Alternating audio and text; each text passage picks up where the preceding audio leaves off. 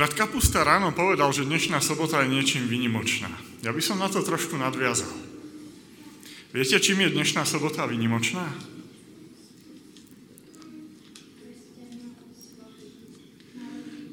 Áno, dnešnú, dnešná sobota je zvláštna aj pre kresťanov, ktorí svetia nedelu.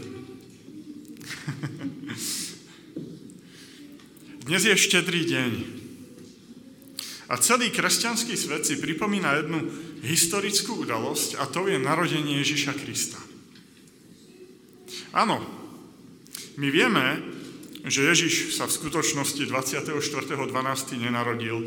My vieme, že tie sviatky pochádzajú z predkresťanského obdobia a majú niekde svoje korene v pohanstve. Ale to vôbec nie je dôležité. Čo je smutné, tak v dnešnej dobe tieto sviatky sa naspäť trošku navracajú k pohanstvu, pretože sa z nich stávajú sviatky konzumu. Reklamy a šialenstva v obchodoch a nákupných centrách. Ale dnes by som sa chcel zamerať na to, že čím by mal byť tento vianočný čas pre nás charakteristický, čo si pripomínať, na čo sa zamerať. Pretože napriek tomu, že áno, v dnešnom svete vládne konzum, ale stále je tu široká škála ľudí, ktorí v tento čas sú takí, ako by som to povedal, takí vláčnejší, takí prístupnejší, takí otvorenejší, čo sa týka tých božích vecí a božích záležitostí. A kde inde by sme mali nájsť odpoveď na tieto otázky ako v Božom slove. A ja teraz zdanlivo od tej vianočnej témy odbočím a vrátim sa v čase tisícky rokov pred tým, než sa Pán Ježiš narodil. A odpovieme si na otázku, vlastne aký bol dôvod Kristovho prvého príchodu na túto zem. A v prvej knihe Mojžišovej, 3. kapitole, máme popísaný pád človeka do hriechu. A prví ľudia sa vzopreli priamému Božiemu nariadeniu a uverili hadovi a prestali veriť Bohu. V tom, je, v tom spočíva hriech. A do dokonalého stvorenia prišla zrazu skaza v podobe hriechu. Život, rozvoj a radosť vystriedala smrť, degradácia a utrpenie. Pán Boh ale mal, mal svoj plán. Preto otvorme si prvú knihu Mojžišovu, tretiu kapitolu. Prvá kniha Mojžišova, tretia kapitola. A prečítame 14. a 15. verš. A hospodin Boh riekol hadovi, že si to urobil, zlorečený budeš nad každé hovedo a nad každé zviera polné, na svojom bruchu sa budeš plaziť a budeš žrať prach po všetky dni svojho života. A položím nepriateľstvo medzi tebou a medzi ženou, a medzi tvojim semenom a medzi jej semenom. Ono ti rozdrtí hlavu a ty mu rozdrtíš petu. Toto je vlastne prvé zaslúbenie v Biblii o pánovi Ježišovi. Je tu napísané, že Satan bude zničený potomkom človeka. Čiže aký je dôvod Vianoc? Alebo aký je dôvod, presnejšie povedané, prvého adventu? To, že Syn Boží prijal ľudskú prírodzenosť, narodil sa na tento svet ako človek. A nielen to, ako slabé, bezbranné dieťa, a prišiel sem preto, aby položil za nás svoj život a tým zničil nepriateľa, ktorý nás do tohto hriechu a odpadnutia, do smrti, ktorá okolo nás vládne, dostal, aby zničil satana.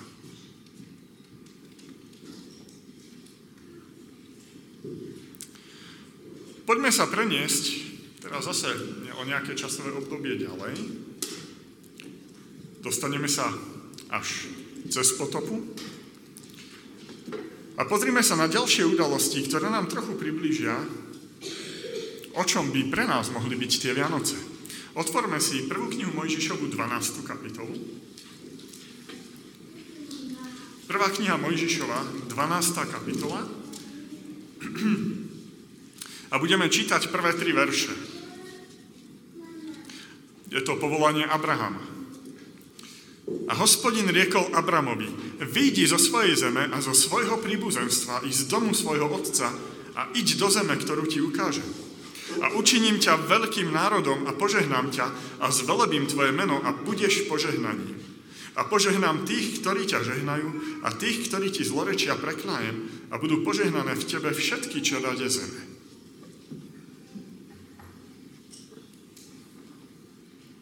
Viete o tom, že tento text poukazuje na to, ako má vyzerať ľudské obrátenie? Abram je oslovený Bohom. Pán Boh oslovuje Abrama, nie je to naopak. Pán Boh je vždy iniciátor, ak ide o obnovenie vzťahu medzi ním a človekom. A Abram nielen, že počúva Boží hlas, ale on sa ním začína aj riadiť. A rovnako to funguje aj u nás. Počujeme Boží hlas a môže to byť rôznym spôsobom. Môže to byť aj skrz kazateľa, ale môže to byť aj skrz našich priateľov, kolegov v práci, bratov a sestry vo zbore. Deti ho môžu počuť, počuť skrz rodičov a rodičia skrze svoje deti. Môžeme ho počuť alebo čítať skrze Bibliu, skrze Božie slovo. Tých spôsobov je obrovské množstvo. To, čo v nás urobí tú zmenu, je však moc Ducha Svetého. Čo mal urobiť Abram? On mal opustiť svoju krajinu, svoje mesto, svoju rodinu, svoj domov a ísť niekam do neznáma, tam, kde mu ukáže Pán Boh. To je naozaj silná káva. Kto z nás by bol ochotný to urobiť? A predsa vás možno prekvapím tým, keď poviem, že väčšina z vás to už urobila. Ako je to možné? Abrám mal jednoducho opustiť spôsob života, ktorý viedol predtým, než počul hlas Boží. To je to, čo Abrám urobil. Starý Abrám zomrel a narodil sa nový. Už nežije v Mezopotámii, tam, kde sa uctieva mesiac, v Úre Chaldejskom, ale kráča spolu s hospodinom. To znamená, žije svoj život spolu s Bohom. To je zmena života. To je obrátenie. A to isté vlastne v našich životoch symbolizuje krst.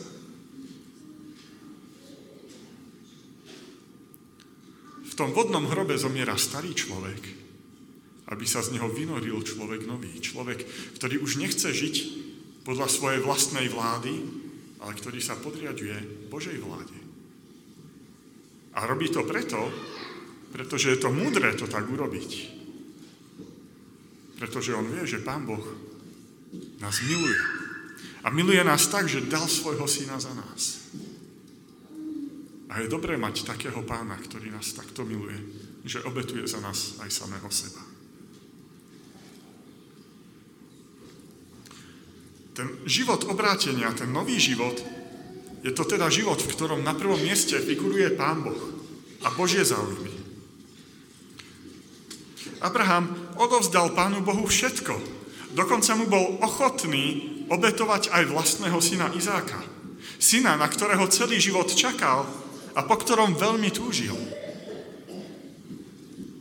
Ale ak to povieme takým moderným jazykom, Abrahamová investícia do Pána Boha sa mu nekonečne krát vrátila. Pozrime sa ešte na to zaslúbenie, ktoré Abraham dostal od Pána Boha. Všimnime si, že Pán Boh mu neslubuje, že teraz bude žiť dokonalý život bez akýchkoľvek ťažkostí a problémov. Naopak, on mu pripomína, že budú takí, ktorí mu budú chcieť uškodiť, ktorí ho preklajú. A to práve preto, že bude nasledovať Boha. To isté vlastne čítame na úlohách v knihe Job. Pretože Job žil spravodlivý život, preto na neho Satan začal útočiť. Čo je ale zaujímavé, Pán Boh Abrahamovi nehovorí, aby sa pomstil ľuďom, ktorí mu budú zlorečiť. Nie, on hovorí, ja zlorečím tým, ktorí zlorečia tebe. A naopak, budem žehnať tým, ktorí požehnajú teba. To znamená, že obrátený kresťan neberie pomstu do vlastných rúk. Pretože je tu Pán Boh, ktorý tieto veci rieši. O čom sú teda Vianoce? Sú o tom, že Boží syn prijal ľudskú prirodzenosť, aby mohol obetovať sám seba za ľudstvo. A zároveň sú aj o obrátení a odovzdaní sa Kristovi, pretože bez naozajstného obrátenia je pre človeka Kristova obeť zbytočná.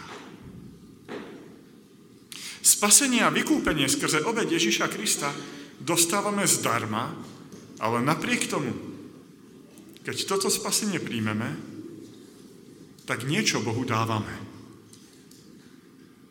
Viete, čo Bohu dávame? Dávame mu samých seba. Vlastne mu dávame všetko. A dávame mu všetko práve preto, pretože aj on nám dal všetko. Pán Boh skôr dal všetko nám, než my máme dať jemu. A Pán Boh túži potom, aby sme sa mu odovzdali.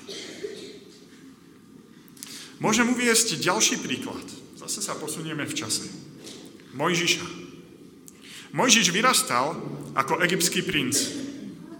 Mal všetko, na čo si mohol pomyslieť a predsa sa toho všetkého vzdal. A to preto, aby mohol pomôcť svojmu národu. Mal možnosť užívať si celý život luxus a prepich toho egyptského kráľovského dvora. Ale rozhodol sa pre celoživotné putovanie po púšti.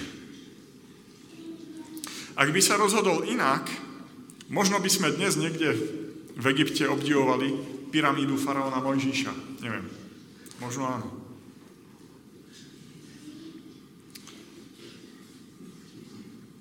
Ale to by bolo asi tak všetko.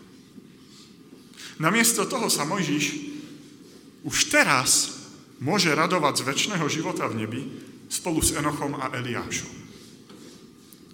Mojžiš sa vzdal všetkého, ale získal nekonečne viac.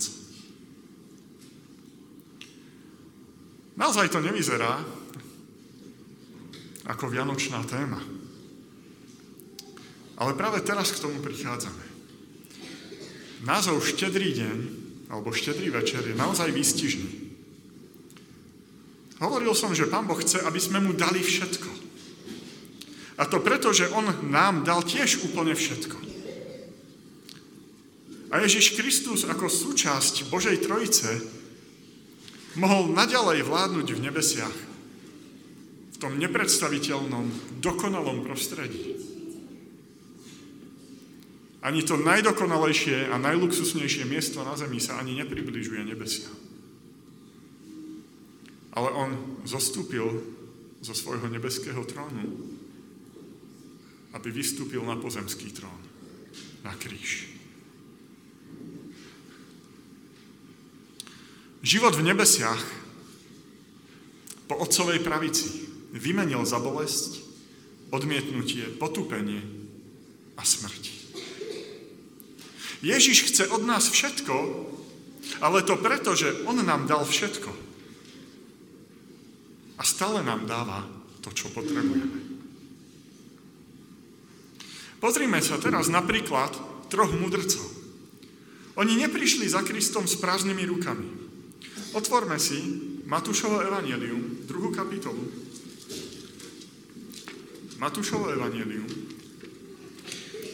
druhá kapitola, 11. verš.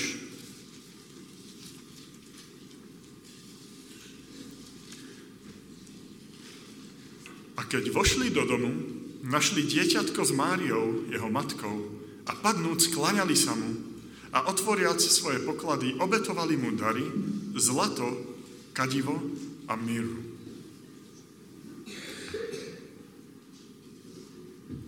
Tento verš je pre nás kľúčovým veršom. Píše sa tu o troch daroch, ale ja vás musím upozorniť na to, že oni nedali tri dary, oni dali tých darov dokopy 5. A tie tri, ktoré sú spomenuté, sú tie posledné tri. Ním predchádzajú ešte dva. A to padli na zem a klaňali sa. Prvý a druhý dar.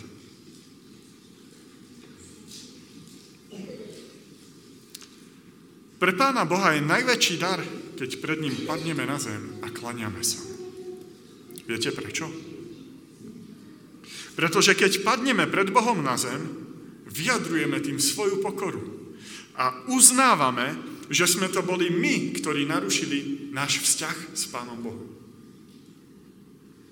A to, keď sa mu klaniame, tak tým vyjadrujeme, že on je jediný Boh, ktorému sa odovzdávame.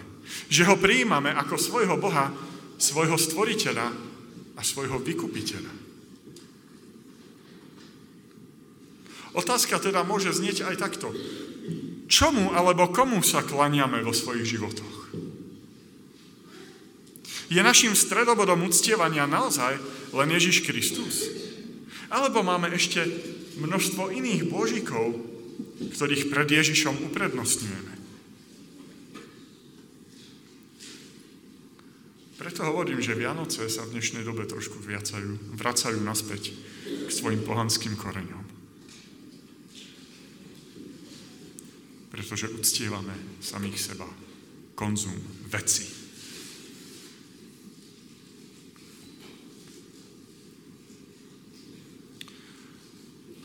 Ale nebuďme si príliš istí sami sebou. Bohatý mládenec prišiel za Kristom a bol si istý samým sebou. On si myslel, že jeho život je dokonalý, pretože zachovával 10 Božích prikázaní. Keď mu však Ježiš povedal, aby rozdal svoj majetok chudobným a nasledoval ho, vlastne, aby urobil to, čo urobil kedysi Abraham. To, čo urobil kedysi Mojžiš a to, čo pre nás urobil Ježiš. Urobil to tento mládenec? Napodobnil svojho praotca Abraháma? Nie. Pretože sa neklaňal Bohu, ale svojmu majetku a sebe samému. Vráťme sa ale naspäť k tým trom mudrcom a ich darom. Každý dar pre nás niečo symbolizuje. Aký bol teda ďalší dar? Zlato. Čo to znamená, že máme dať Ježišovi zlato? Môžeme pod tým vidieť zlato ako symbol nejakej materiálnosti, pozemskosti alebo telesnosti. Odozdať Bohu zlato by sme mohli vidieť aj v tom, ja neviem, zaplatiť darky alebo platiť desiatky. Treba aj to, ale samo o sebe to nie je dostačujúce. Asi by to nevystihovalo úplne to, čo je tým myslené. Pozrime sa, čo k tomu hovorí Apoštol Pavel. Otvorme si list Rímanom, 12. kapitolu a prečítame prvý verš. List Rímanom, 12. kapitola, Prvý verš. Prosím vás tedy, bratia, pre rôzne milosrdenstvo Božie, že by ste ta dali svoje tela v živú obec svetu a ľúbu Bohu, rozumnú to vašu, vašu svetoslúžbu. Čo to znamená priniesť Pánu Bohu svoje telo ako živú obeď? Je to vysvetlené hneď v druhom verši. A nepripodobňujte sa tomuto svetu, ale sa premente obnovením svojej mysli, aby ste skúšali, čo je vôľa Božia, to, čo je dobré, ľúbe a dokonalé. Odovzdať Pánu Bohu svoje telo znamená zbaviť sa všetkého, čo nie je podľa Božej vôle, čo nie je Bohu príjemné. Priniesť Ježišovi obec zlata znamená prežiť zmenu nášho charakteru. Prežiť metanoju, zmenu myslenia. Bohu príjemný charakter je v Ježišových očiach oveľa viac než zlato. A kedy sa nám môže zmeniť, alebo začať meniť náš charakter? Keď sa budeme pozerať na ten Ježišov. Pamätajme na Abrahama. On dokázal urobiť zmenu až potom, ako počul Boží hlas. A Abraham by nikdy nebol schopný urobiť to, čo urobil, ak by ho k tomu Pán Boh vo svojej milosti neviedol. To nebola jeho vlastná sila, jeho vlastné schopnosti. To bol dar Božej milosti. A takisto aj my. Zmena nášho charakteru nie je ani vecou okamžiku, ale nie je to záležitosť našich schopností, našej sily, našej nejakej vyzretosti. Je to dar Božej milosti. A je to dlhodobý proces, proces pôsobenia Ducha Svetého na našu mysel, na naše pocity. Ak chceme naozaj prežiť zmenu charakteru, musíme prežívať plnohodnotný vzťah s Ježišom Kristom, pretože Kristov charakter je ten vytýčený cieľ, ku ktorému sa musíme čo najviac priblížiť. Dnes ráno sme hovorili o tom, aký charakter mal Job. A všetci mi dáte za pravdu, podľa toho, čo v tej Biblii sa píše, že Job bol extra trieda. Ale viete, Job sa tiež len snažil priblížiť sa tomu vzoru. Job je na tom podobne ako my. My sa máme približovať k tomu vzoru, ktorým je Ježiš Kristus.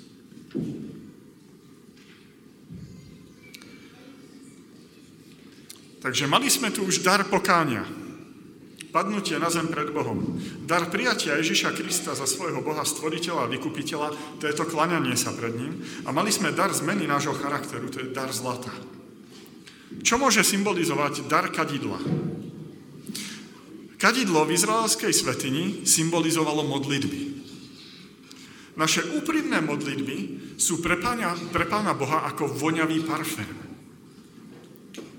Predtým sme hovorili o tom, že ak chceme naozaj prežiť zmenu charakteru, musíme prežívať plnohodnotný vzťah s Ježišom Kristom. A určite mi dáte za pravdu, že plnohodnotný vzťah obsahuje aj vzájomnú komunikáciu. Prosím vás pekne, aký je to vzťah, keď máte nejakého človeka, keď za ním prídete raz alebo dvakrát denne a len mu vyslovíte zoznam svojich požiadaviek. Ani nečakáte na odpoveď, vidíte. Aký je to vzťah? Modlitba je o komunikácii. Modlitba je niečo ako telefónna linka medzi nebom a zemou medzi Pánom Bohom a človekom. Kadidlo bolo v chráme pálené každé ráno a každý večer. To znamená, že každý deň od rána do večera by sme mali na tejto nebeskej telefónnej linke byť. A úžasné je to, že tam nie je žiadny paušál ani kredit, to je zdarma, stále k dispozícii. Modlitba je úžasný prostriedok, ktorým môžeme nášho Pána Boha prosiť, ďakovať mu, vzdávať mu slavu a deliť sa s ním o svoje radosti aj starosti. A tým sa dostávame k poslednému daru. A tým posledným darom je mirha. Viete, čo je to mirha? Mirha je vzácná živica. Jej pôvodným domovom je východná Afrika. Aj v dnešnej dobe sa používa do rôznych parfémov a krémov. V Ježišovej dobe bola dokonca hodnotnejšia než zlato. Bola vzácnejšia než zlato. Používala sa ako súčasť vonnej zmesti do kadidla, ale používala sa aj ako súčasť toho rituálu pri balzamovaní mŕtvych. Ak by ste ju ochutnali, tak jej chuť bola výrazne horká. Dar mirhy symbolizuje horkosť, problémy, utrpenie a smrť. A pán Ježiš naozaj chce, aby sme mu dali všetko. To znamená nielen to dobré, nielen to, čo nám prináša radosť, robí nás šťastnými. Ale on chce, aby sme mu odovzdali aj to zlé. Aj to, čo nás trápi, čo nás sužuje, čo nás robí smutnými. To, že súčasťou kadidlovej zmesi bola mirha, pre nás znamená, že súčasťou našich modlitiek k Pánu Bohu má byť aj zverovanie sa Bohu so svojimi starostiami, problémami a trápeniami. Kniha žalmov je najväčšou zbierkou modlitieb v Biblii. Všimnite si, koľkokrát tí žalmisti predkladajú Bohu svoje trápenie. Je to veľmi časté.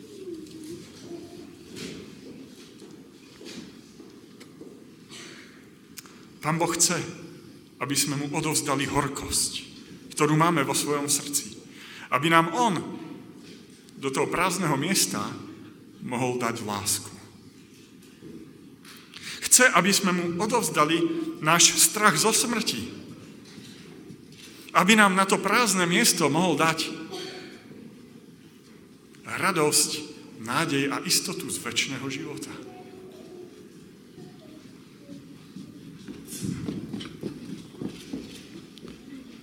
Pán Ježiš nám hovorí, nemusíte zomrieť druhou smrťou, pretože to som už za vás urobil ja.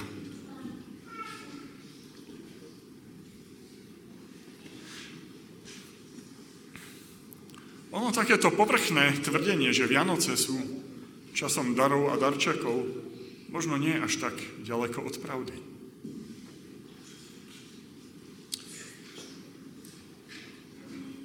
Pretože naozaj sú o obrovskom dare, ktorý nám dal Pán Boh. Dare malého dieťatka, ktoré sa stalo dospelým mužom, ktorý za nás položil svoj život. Tak ako to Pán Boh prorokoval. Ono ti rozšliape hlavu, ale ty mu zraníš petu. Bol uhryznutý tým jedovatým hadom, ale svojou smrťou navždy rozšliapol tomuto hadovi hlavu. Ježiš zvíťazil na kríži. Je to naozajstný trón víťazstva. Vianoce sú teda o tom, aké dary dávame my Pánu Bohu. A teraz by som to povedal tak, že Vianoce by v podstate sme mali zažívať dennodenne. Nie len tesne pred ukončením kalendárneho roka.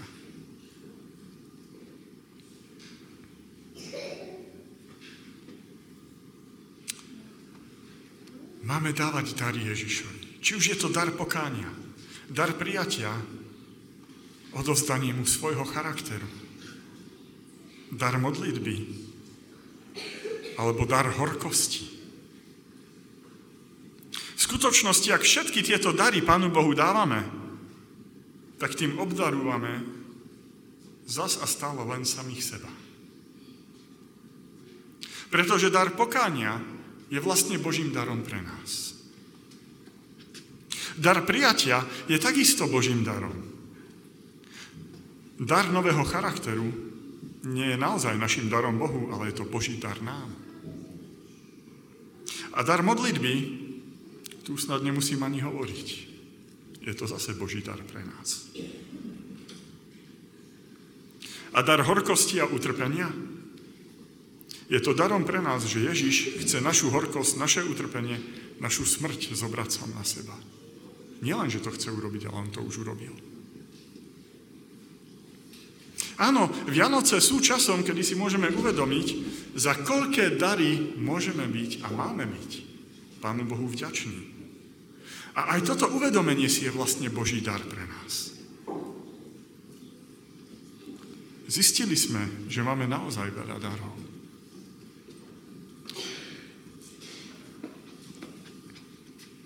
A ja som zistil, že pri tvorení tohto zamyslenia, že tieto Vianoce budú vlastne pre mňa tými najbohatšími. Nie tým, že dostanem nejaké darčeky.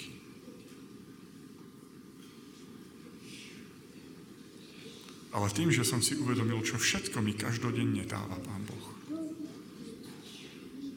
A že som si uvedomil ten najväčší dar. A ja by som bol veľmi šťastný a bol by som rád, keby aj pre vás nielen tieto Vianoce, ale každý jeden deň sa stal dňom plný bohatstva. Dňom uvedomenia si, čo všetko nám Pán Boh dáva.